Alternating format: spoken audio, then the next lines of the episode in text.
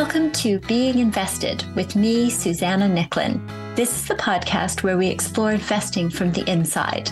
I'm not talking about insider information, but the personal stories of the people who make the markets. I've always been fascinated by how skilled investors have become who they are, how they've ridden the roller coasters, and what it means to them. I'll introduce you to innovators and leaders in all types of assets and markets, from blue chip stocks to venture capital, from timber to crypto, from violins to power plants.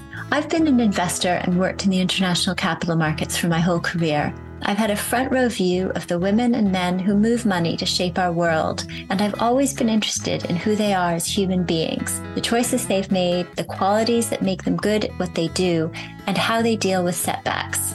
This is not a podcast about where to invest your money. It's a podcast for people who want to understand and thrive in the financial services industry. For those of you just thinking about entering it, for anyone a bit stuck in one corner and ready for a change, and for those of you who are just plain curious about who the people are behind the world's financial markets. You'll get to hear how investors have built and are building their careers and their businesses, and learn from them to invest for the outcomes you desire and how to respond when the price tanks. The mindset of being invested can enrich and elevate your journey, and I'd love to encourage more people into the sector who may not have considered it before. Please join me for riveting conversations and new insights into the careers, life hacks, and hard won life lessons of investors across the globe. My guest today is Jerry Biggs, the founder and CEO of NCL, a specialist UK investment management firm focusing on high growth and pioneering healthcare companies based in London. But Jerry was not always an investor, and his journey to running an asset management business followed a non traditional route. When he was in primary school, Jerry's head teacher presciently noted his playground leadership skills it was evident even then that Jerry had the ability to read situations, communicate well, and motivate groups of people.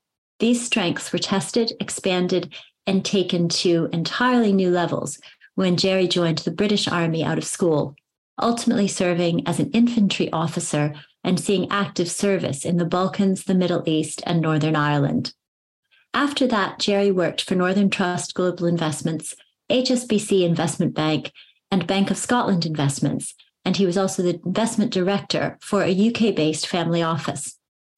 Jerry founded NCL in 2015 to capture the opportunity he saw rising from the technological evolution of global healthcare. The core belief behind NCL's strategies is that the modernization of healthcare will be one of the greatest growth drivers of the 21st century. NCL invests in companies at the forefront of transformational change in seed and Series A rounds, where they deploy their expertise and capital to back entrepreneurs who are actively using innovation and technological advancement to help prevent, treat, and cure a wide range of conditions. In addition to running NCL, Jerry sits on the board of a number of high growth businesses.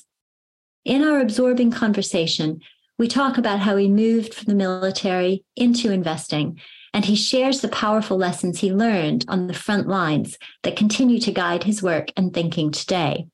I always really enjoy speaking with Jerry. He has such genuine enthusiasm for what he does, combined with clear systemic thinking, unflappable resilience, humility, and humor. Jerry, welcome. And thank you for coming on the podcast as one of my early guests. Susanna, thank you very much for having me. I look forward to speaking to you. Yeah, it's great to have you here. I know listeners are, are going to hugely benefit from hearing your perspectives, and I'm personally really looking forward to the conversation. So let's start with your journey as an investor. As I said, you're now one of the UK's most experienced healthcare investors, and you have a fascinating personal history and career starting in, in maybe one of a place that's a little bit less common as a as a, a, sandbox or starting ground starting in the military it would be great to hear how you've moved from that to becoming an investor and what the pivotal decisions were in that trajectory for you uh, yeah, I had a bit of a different sort of uh, uh, uh upbringing to, to, to, a typical investment manager, I suppose. So, I, if I start at way back at school, I, I never really enjoyed school at all, and uh, uh, and I didn't get on particularly well. But I did have one quality that I think my headmaster pulled out about me, and I was reading an early report out to my children the other day, and it said Biggs has a uh, a clear ability for playground leadership, but it's not a natural passer of exams. And I think that really, I think that really sort of set the, the, the precedent for me to go forward at the end of my school career and join the army. And I think they saw that that that, that I did have clear leadership skills there. Um, I went for a selection test for, to be an army officer at the age of 19, so quite early.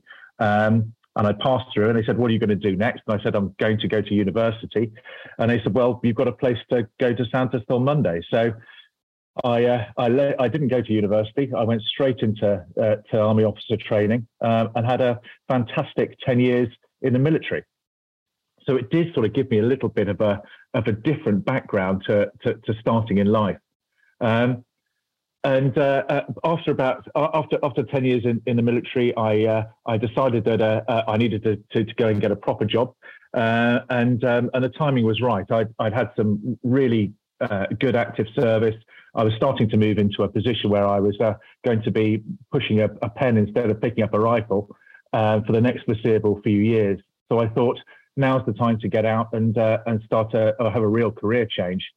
And I suppose I, I did that by looking at my peer group and thinking, well, where have all my friends gone into and what have they managed to achieve after sort of 10 long years in the army? Some of them went to be teachers, and I think they did incredibly well. Some of them went to be recruitment consultants, and then the others seemed to end up in the city. I did give a ha- uh, I did try my hand at a, a recruitment very briefly and found I didn't like it at all.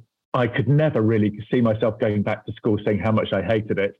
So my only real option was to was to go towards the city and uh, try and forge a new career path there. But I've got to say, at the time, Susanna, I knew nothing about uh, how money worked at all. So I think that was really my first thing was to, to find out, you know, where where I would be and and uh, and what I could I could turn my hand to. How did that feel, Jerry, being a beginner, if you will, again, you know, going from a 10 years of, of obviously intense training and, and expertise and leadership to, to suddenly being, you know, sort of at the start of something? The army is very good at making you a confident individual. But I've got to say, this was one part of my life when I really felt um, quite vulnerable. 10 years, you're, you're, you know, you do a lot of things, but you're quite closeted from the real world. And I can remember I, was given sort of seven months gardening leave at the end of end of it. I did a couple of courses, but at the end of the, the, the day when my final paycheck arrived, I sat down my, on my sofa and I thought, oh my God, I haven't got a job. What the heck am I going to do? And, uh, and really sort of motivated me to think, well, I've got to go and have a look.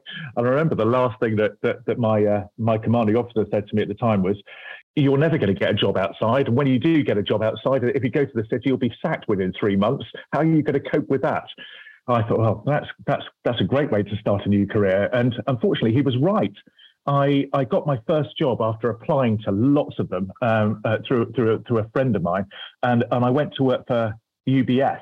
Um, so after sort of two months worth of selection for, for the job, I turned up on the Monday morning um, to be told, wait at reception, your your line manager's coming down. And my line manager came down holding a brown box, and the whole team had been made redundant. So even before I started, I'd been made been made redundant in my first job. So it wasn't really uh, a good a good uh, um, introduction to the city. Or maybe maybe a, a, good way to get that one out of the way, um, so you could get on yeah. to some other things. absolutely, absolutely. Uh, that must have been a real shock, though. So, how did you it, pick yourself up from that? It, it was. Well, I, I, um, uh, well, I, at the time it was 2003, so we were all in a in a bit of a recession. Uh, I, I wrote to lots of different people, and I really increased my network. Uh, went out for lots of lunches, met people, tried tried to, to to gain connections all through the financial industry. And I eventually got a job uh, working for a new a new department that was set up called the Bank of Scotland Investment Service. And this was a it, it was like a, uh, an independent financial advisor that was selling pension products, investment products to quite a high net worth um, audience that they, that they had. And so really that was my first job cutting my teeth in a financial services firm and I think it was a brilliant training ground. They they had a, a they had a, a, training program that was set up over the course of eight months, where you you went to learn how to sell products. and then you go and try it on the street, and then you come back in and they teach you some more.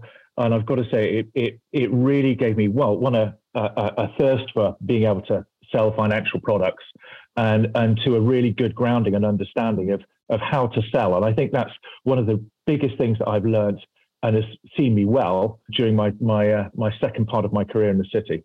Tell us a little bit about what were the sort of key lessons or or changes in how you operated from being a a leader of people on the battlefield to to actually persuading people um, or selling financial products what clicked or or what habits or changes in how you thought about things or, or relationships were really different different there isn't a lot of difference it's really about how you shape that and i think you know, actually, as a as a leader on the on the battlefield or in charge of in charge of a group of soldiers, you you really have to sell yourself all the time. They are incredibly demanding, rightly so, and they will ask the best of you. And you have to lead from the front. You you show them the way to go, and you have to inspire them, and you have to gain their trust.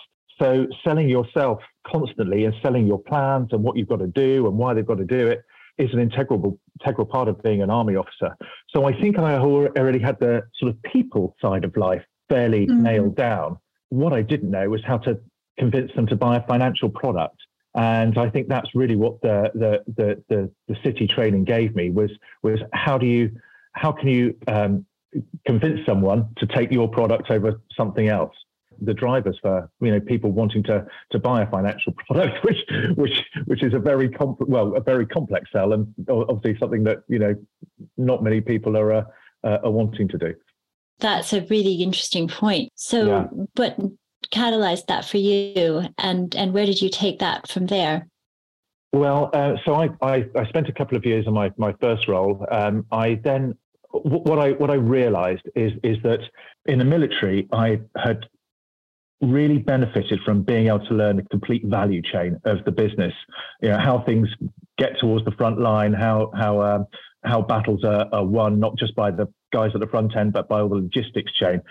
And I realized that in the city, I was at the front end of being able to sell financial products to people, but I really didn't, didn't understand how those products were made, how they were, were, were pulled together, uh, how they were processed. So when I went to, to ask a, quite a few people in different parts of it, none of them could explain to me end to end how the financial system worked. So I thought, right, I'm going to go and find out for myself. And luckily, I came across a, a, someone who's now a very good friend of mine who had started a consultancy business that was giving consulting advice to um, large investment management and asset management firms. And we had a, a chat over a coffee, and he said, Would you come and work for me? And I said, I can bring nothing to you at all. I don't know the asset management business whatsoever.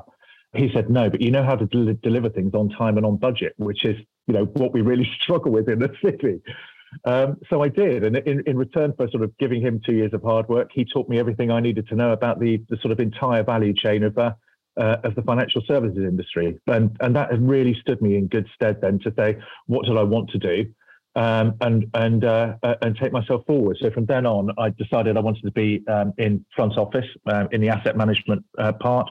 Um, I went on to work for HSBC for for a short while, um, and then I um, I got a job with uh, uh an American bank, Northern Trust, on a global investment team, where we really we were bringing some of the product in the early stages over from the US to the UK market fascinating because it's a really good point you make that so many people in the financial services industry work in silos and see their functional area and know that well. But the end to end complete value chain that you described uh, gave you a really interesting, I mean, understanding that from the military and then understanding the value that you would have, the greater sense of purpose, I guess, and also how you could lead people only by understanding really the whole value chain is, is a really um, powerful observation. Seems like it's transformed yeah. your career as well. Um, I think that's right. The, I, I, think it really is. There aren't many people who know the rest of the world in the city outside of their job. And, you know, I've, I've ended up giving sort of lectures and written um, papers about it on, on, a, on the, the need to know, you know, the sort of front to back and how that all fits together. Otherwise, you do become incredibly siloed, and it does become so. You know, you go into work, you, you do your job, you go home, but you never understand what the rest of the business does. And so let's move to the sort of how you've shaped that into the next stage of your career, which is is quite entrepreneurial. So not just even um, consulting on how to do it, but actually building your own business. Um, yeah. And perhaps you could tell tell um, for listeners who might not be as familiar with NCL a little bit about what the essence of your investment strategy is and and sort of why that came about we were uh, well, well. I suppose I was working at, a, a, at an American bank um, as Lehman's happened. It, there was a, a, lot of fallout, obviously, going on throughout the city at the time. Um, one of my old bosses came to me and said, "Look, um, you know, why don't you go and start something new, and I'll I'll give you some backing, and you can go and do it." I didn't really know what to do at the, the, the time, so um, he came to me and said, "Well, actually, I'm going to start a family office. Will you come and come and run it for me?" Uh, so I spent the next sort of three or four years setting up a, a, a UK-based family office for, for, for, this individual. And we we sort of put all the investment process in place. Um, we brought a few other um, families along with us. So, so this was sort of a multi-family office, although quite small. But we put all the investment process in place. Um, and then we uh, ended up making quite a few direct investments, which I'd never really been involved with before so purchasing um, at the time a lot of energy assets and farming assets and that was a real experience for me. And and I I almost got hooked on being a deal junkie, and I think that's really what took me towards the the start of wanting to become a venture capital investor. So a couple of years later, uh, I, uh, uh, I, I got an opportunity to to start my own business, and I was very lucky that. Uh, the individual that I was working for at the time, um, one would let me go, um, but also backed me to to start NCL um, Investment Management. And so 10 years ago, or well, actually 12 years ago now, um, NCL was born. And ever since we've been um, managing funds um, in the venture capital industry. So it's a great story of, of, of kind of taking opportunities as they emerge and bringing this deliver things on time and on budget to a range of really different challenges by the sound of it and ones that yeah often when you got into them, you really didn't know much about them. But the power of the organization and discipline that you would bring to the challenge was what you were able to use to to learn and to then grow something and build something is that is that right i think that's absolutely right yeah i, I think you know my skills was being able to sort of help manage and uh, uh and and control certain parts of the businesses, but in, in return, I could get on and really learn. And I did, you know, I, I, I learned a lot and I, I took quite a few exams in the, in the financial industry. Um, but I really spent that time learning all about the process and the job and what was entailed in that job. So yeah, I, I grow, growing into my skill set over the sort of over a 10 year period, I would say. Was that mostly done just in practice or do you do, did you use mentors or books or philosophies? Yeah. Well, I yeah, I mean, I think you know, obviously you have to take some practical exams along the way, which I which I did do, but I I really did look towards mentors. My my old boss that helped set me up in this business, he was a great mentor to me. Really, a really good entrepreneur, uh, a really good deal maker, and he also knew the financial services industry incredibly well.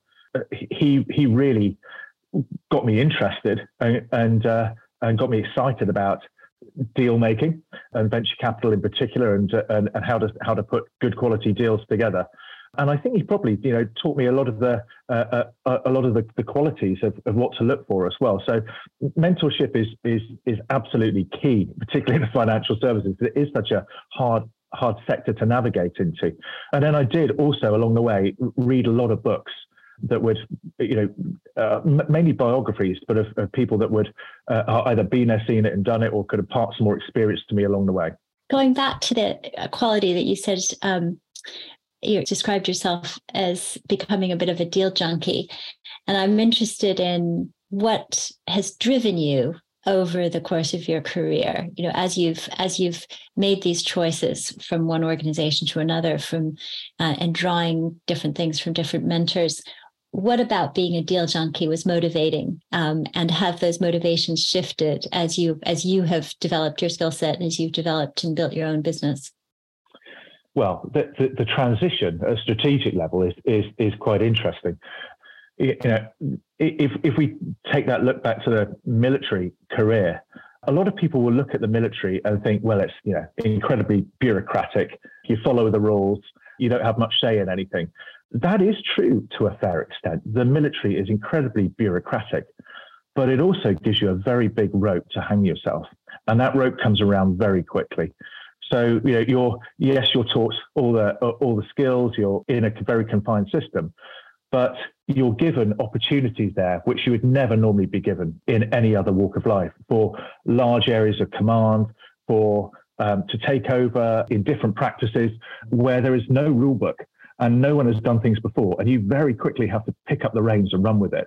So I think for an army officer in particular, you actually do have a lot of entrepreneurial skills that the army has taught you to how to get on and do it and make it up on your own and make it up as you go along as well when I came out into the city, I felt that that had been really curtailed.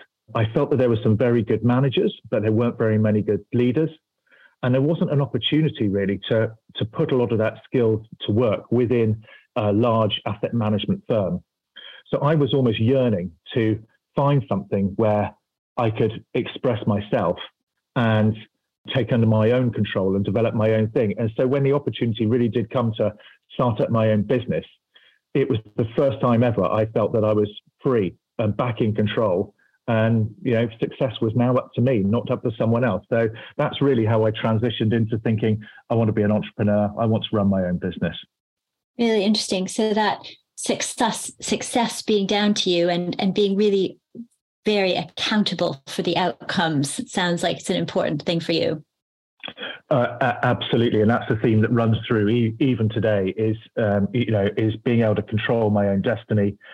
Um, I think I've always been a bit of a free spirit, really, but uh, uh, but to be able to control my own destiny, um, and you know also you know living and dying by your own failure, uh, successful failure is is is really important. That's what motivates me to get up.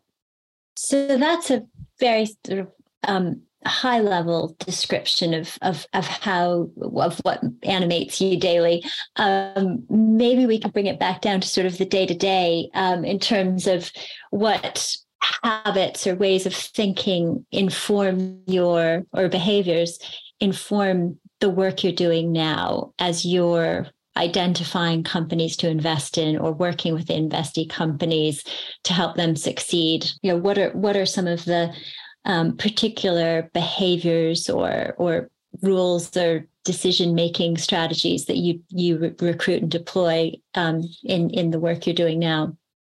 Yeah, well, I think the the, the critical thing is is there is the team.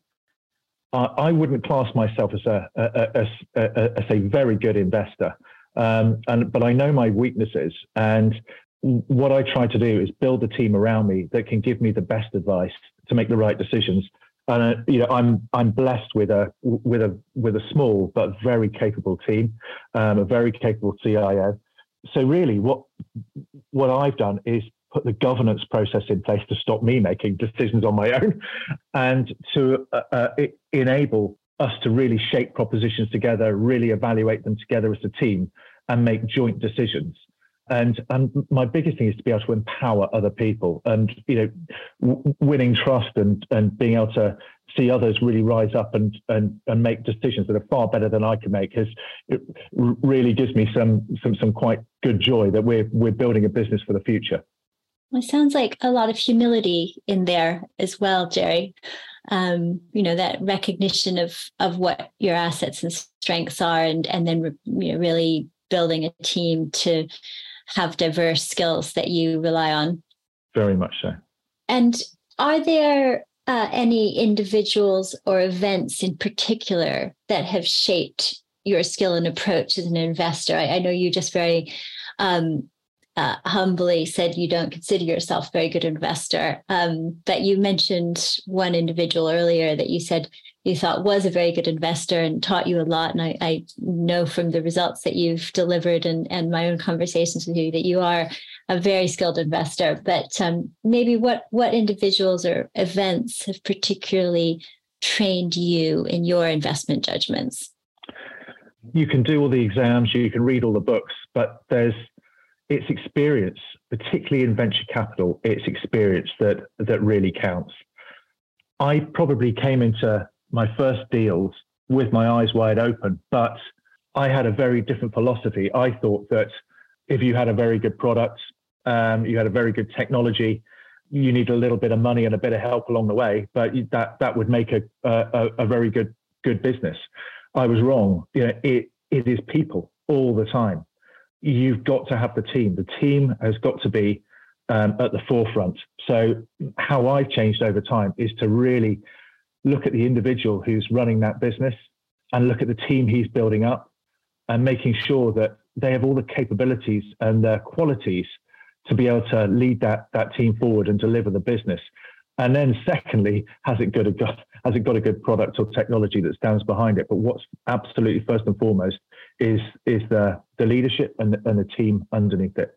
It's a fiendishly difficult thing to assess and evaluate. Do you have any techniques or or ways of of measuring that or evaluating that when you're going into a, a team you don't know beforehand?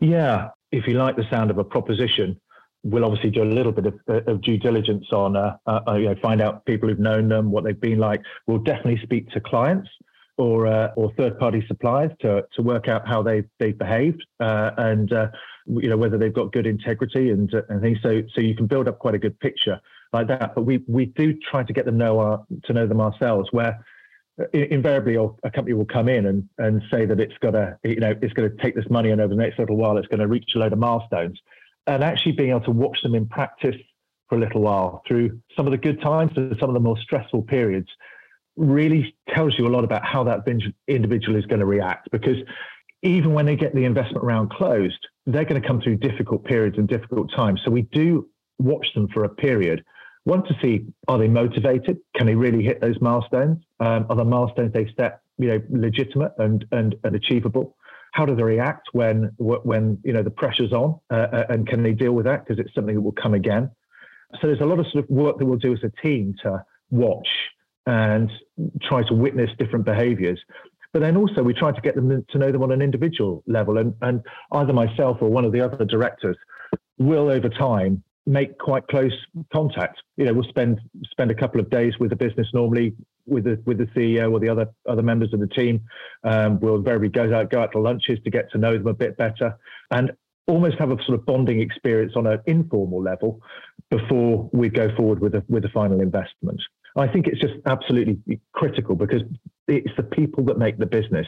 So therefore, you have to know that the people you're dealing with are reliable, trustworthy, and are capable of delivery once you're invested, is there what is the way you, on an ongoing basis, help your senior execs continue to evolve or or grow or uh, target you know new skills? It's a continuing. It's quite an onerous engagement as well, and I think that that's something of the stage of investment that our business is is at. We are fairly early stage venture capital at the moment in time, and companies that need the money also need experience and, and help and that's what we can we can bring in. And I think a lot of VCs do say that we definitely have to do it. We normally a lot of our CEOs from our portfolio companies are young, um, uh, normally from a science or an engineering uh, or technology type background. They haven't been CEOs before. They've never taken a company through investment rounds. They've never been able to sell or take it through to IPO. So there's a lot of experience that, that they that they need. And our team looks to fill that. And uh, you know, you you can almost map it out when you see them of how much effort you're going to have to put in. And we do see periods of spikes. So normally, as soon as the investment round completes, there's quite an intense period of getting them set up and on the right course. Then they'll go for a year or so on their own way, and then they'll be back, and then you'll be helping them out when they're when they're preparing for the next investment round. But it is a real it's a nice opportunity in some ways to roll your shirt sleeves up uh, and get amongst the business and really help them. But but we do put a lot of effort in, and that's why we probably got a smaller portfolio. We're only 23 companies in total, but we put the effort in with those CEOs with the teams to make sure that they are uh, they're firing on all four cylinders. Related to that is risk and how you manage risk, both in the initial deal and then an ongoing portfolio management. I mean, risk is obviously the, the great art of, of investing, is how you look at and assess risk versus return. How do you, in the, and, and VC is notorious, you know, obviously we have um, many examples of both huge returns and, and many um, inevitable losses. Um, and that's actually just the nature of the game in VC. How, how do you explain that to someone who maybe isn't a VC investor? Uh, because it takes a certain comfort with with wearing a full metal jacket, perhaps yeah. in in that market. How do you how have you felt you've grown to uh, assess and then actually live with that level of risk?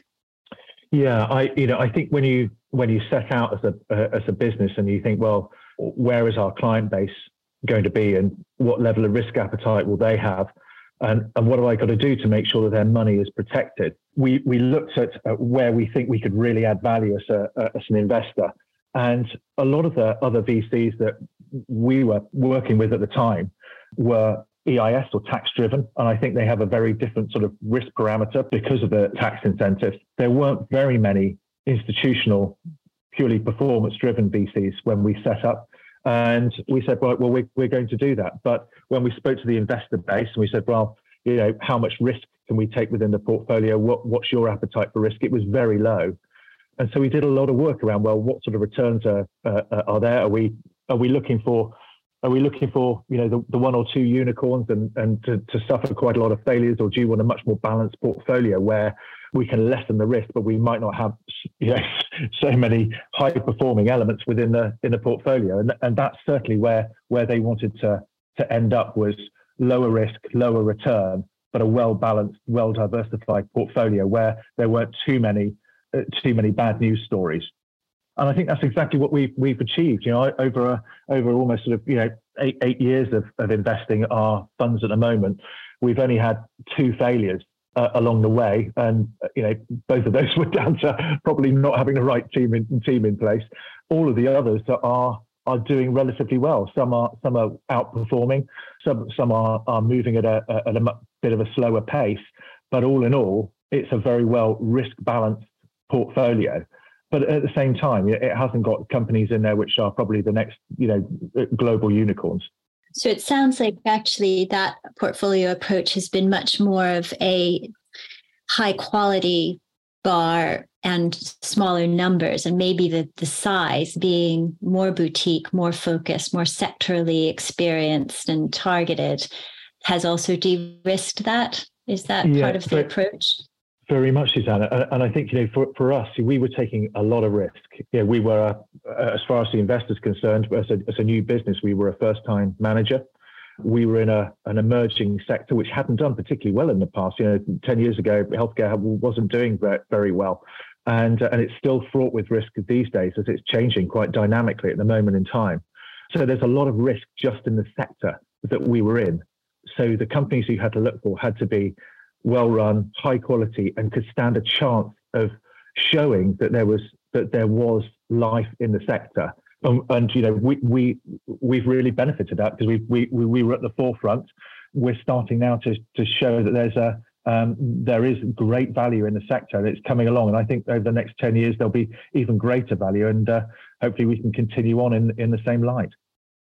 It's really interesting, Jerry. It comes right back to the beginning with your comment about the importance and significance of understanding the value chain, the, the whole ecosystem yeah. of a sector. And it sounds like your um, you know, sort of military experience of understanding from the, you know, back back office right through to the front line. And similarly, your approach to learning financial services is now being brought to bear here in the healthcare sector and being able to see how each piece of the puzzle in the healthcare sector um, relates allows you to identify opportunities where there are gaps or where there are interesting business models or where there's money to be made or technology that could change things. That's absolutely right, Susanna. You know, it's taken a good sort of almost six, seven years now to to to, to learn that. But like I said, the healthcare sector is, is incredibly complex. Even in the in the UK, you, do, you don't sell to the NHS; you sell to a you know 150 separate trusts. It's fraught with difficulties. It's fraught with procurement problems. But there is a there is a big prize at the end, and for companies that can can successfully navigate that, there's a couple of things. First of all, we can really the industry is desperately needing new innovation to help efficiency, but also patients, I think, probably due to COVID, are realizing that there are other solutions there that haven't been brought to bear. And a lot of the companies in our portfolio are now really seeing light of day just because the world has changed. And uh, stay, sticking with this sort of granular for a little bit, you know, you've had eight years of investing now and sort of evolving the strategy, but along the way, investing is full of uncertainties and unpredictable outcomes. Maybe you could share with us sort of your best investment that you can talk about candidly, and also the worst one or the or the one that was most painful and, and challenging for you. I'm going. I hope that my best investment is is still maturing at the moment in time. And uh, uh, there's a company I'm. Uh, uh well, I think as a team we're we're deeply proud of, and uh, it's it's called Cure Response. It is a what we would class as a precision um, oncology platform. Uh, in that, in a nutshell, what it does is it's able to take a biopsy from a, a living biopsy from a, a patient and it's able to keep that alive long enough to trial different drugs on it and to see which drugs are likely to work for that patient. Now, normally tumors, when they're out of their microenvironment, die very quickly. And so it, it's, you know, oncologists are un, un, unable to test the drugs because the drugs normally take sort of 10 to 14 days to start to have, have a reaction. So Cure Response is able to keep the tumor alive in its microenvironment, test the drugs, and give a likelihood of success to that, that individual of what drug will work.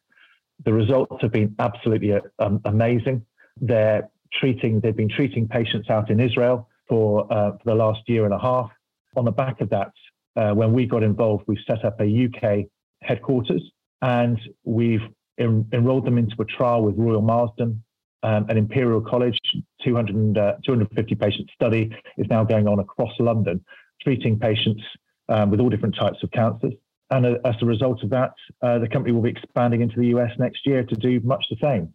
So I think you know it's already proving to, to save patients' lives. It's it's showing its value. Um, it's creating a massive efficiency within the within the healthcare system, and it's attracted some very large investors alongside us. And I, I'm hoping that, given another four or five years, within the sort of asset class that it, it's there and amongst its peers, it will go on to achieve great results for our investor base that sounds like a very very important uh, innovation for all of us uh, knowing how how widespread cancer is and and the personalization of medicine sounds like it could bring some really radical and transformative benefits for this for all of us in the future. So uh, really interesting. And and how about one that that maybe has has caused you a little bit more sleepless nights or or has required some of your you know battlefield mettle along the way?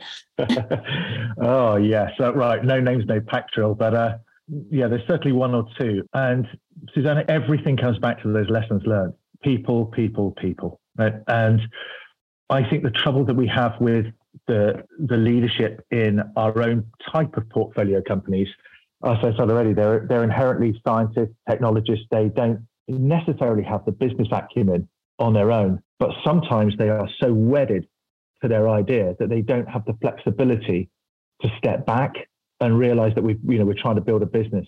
That can create can create great complexities.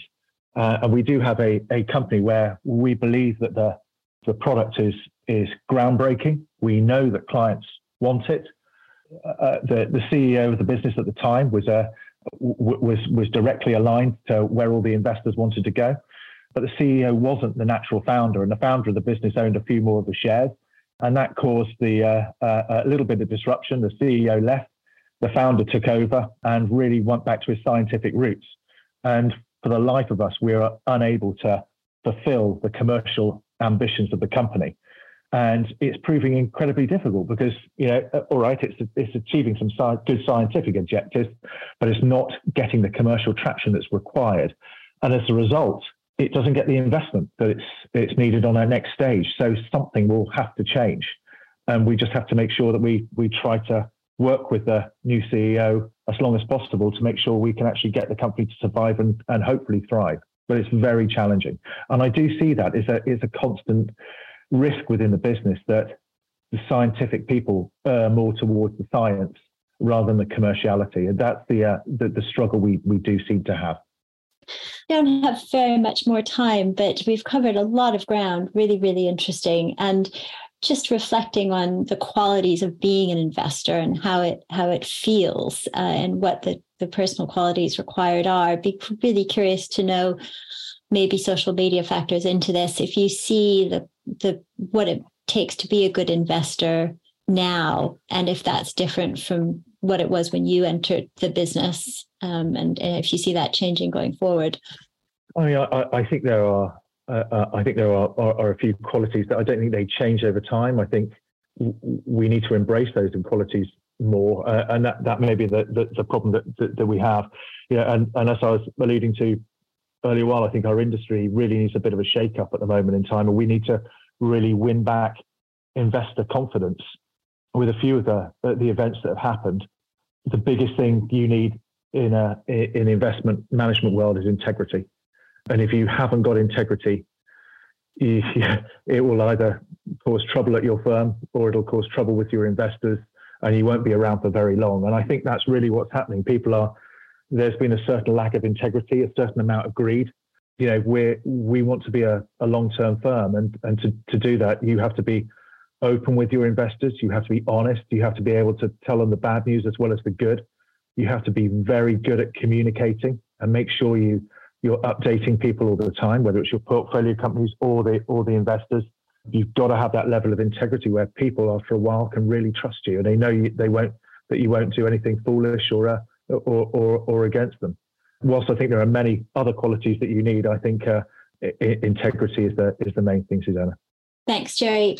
And if you're giving advice to a, a, a, someone wanting to go into the investment profession, is there any sector or asset class or geography that you, if you were going to be in their shoes, would would would aim for at this stage? Well, I'd naturally say health technology because because I really do think over the next ten years, you know, we are we've got a very bright future ahead of us. We can see the asset classes starting to take off. You've got to hold your nerve for a little bit and ride the storm, but I think you know over the next few years we will uh, start to see a, a, a, really buoyant sector. Uh, but I, I, think it is it's for it's for the individual. You've got to go to somewhere where you have an absolute interest and you feel you can add value. So if if you've got an interest in in, in healthcare, if you've got an interest in uh, in venture capital, then certainly you know this, this, is a good sector to go to. If you're a bit undecided, but you just want the venture capital industry, try to find a, a more generic route in which will give you exposure to the different sectors, and you make up your own mind as they come along. But I, I think you know it's I think there's going to be a lot of change, but I also think that um, the venture industry will be very buoyant over the next few years. Well, hopefully, the best and the brightest listening to this podcast will be to march to your door and see I'll grow successfully. Um, we're going to finish up now, Jerry, with just three quick fire questions. Um, sure. The first meeting being what is the most influential book or author for your own investing career or your success? I think one of the really good books on venture that I, I, I really inspired me was uh, a book called E Boys by um, Randall Stross which really uh, was about the uh, uh, the making of Benchmark and all of their famous investments from eBay through to, to Webvan and and and you know billions of other startups that, they had. Um, it's a really good book on you know how things go right, how things go very wrong, and keeping the courage of your conviction. So I I would highly recommend that to anyone coming in and thinking uh, they want to be in a venture capital industry. Excellent. It's one I haven't read, so uh, I'm going to put that on my list. Thank you for that. And what's your approach to tipping? Are you a big tipper or a cautious tipper? I'm always interested to know, coming from America to other countries, how people view tipping. Well, how I view it and what I do are probably two different things. So, how I view it is that I believe you tip good service. So, I don't like being sort of pressurized into, well, there's a tip on there and you pay it anyway. Um, unfortunately, I'm British. So, if someone says that's a service, I pay it without any question at all so yeah, that's my view. and can you share if you have a, a, the best recent meal you've had and what was great about it? Oh, that's difficult. Can I diversify? Because I, I, I'm, I love my food, so every meal's good. But my daughter makes the best cakes ever, and I could eat her cakes all day long. Oh, that sounds like you are, are very lucky indeed yeah. That's fantastic. Well, thank you so much, Jerry. It's been an absolute pleasure. And, and I think we've covered some really useful and, and fascinating you, ground that hopefully others will will enjoy as well. So um, look forward to to carrying the conversation on another time. Thank you. Thanks Take again. care. Thanks for joining me for this episode of Being Invested. I hope you've enjoyed it as much as I have. If so, please subscribe and tell your friends. Also, if you know someone in the financial markets who would make a great guest on the podcast, please message me on LinkedIn. I'd love to hear from you. Many thanks to our sound engineer, Alexander Russell. Our art designer is Sophie Hardy, and this fabulous catchy tune is from Tom McKeon. Thanks, folks, and see you next time.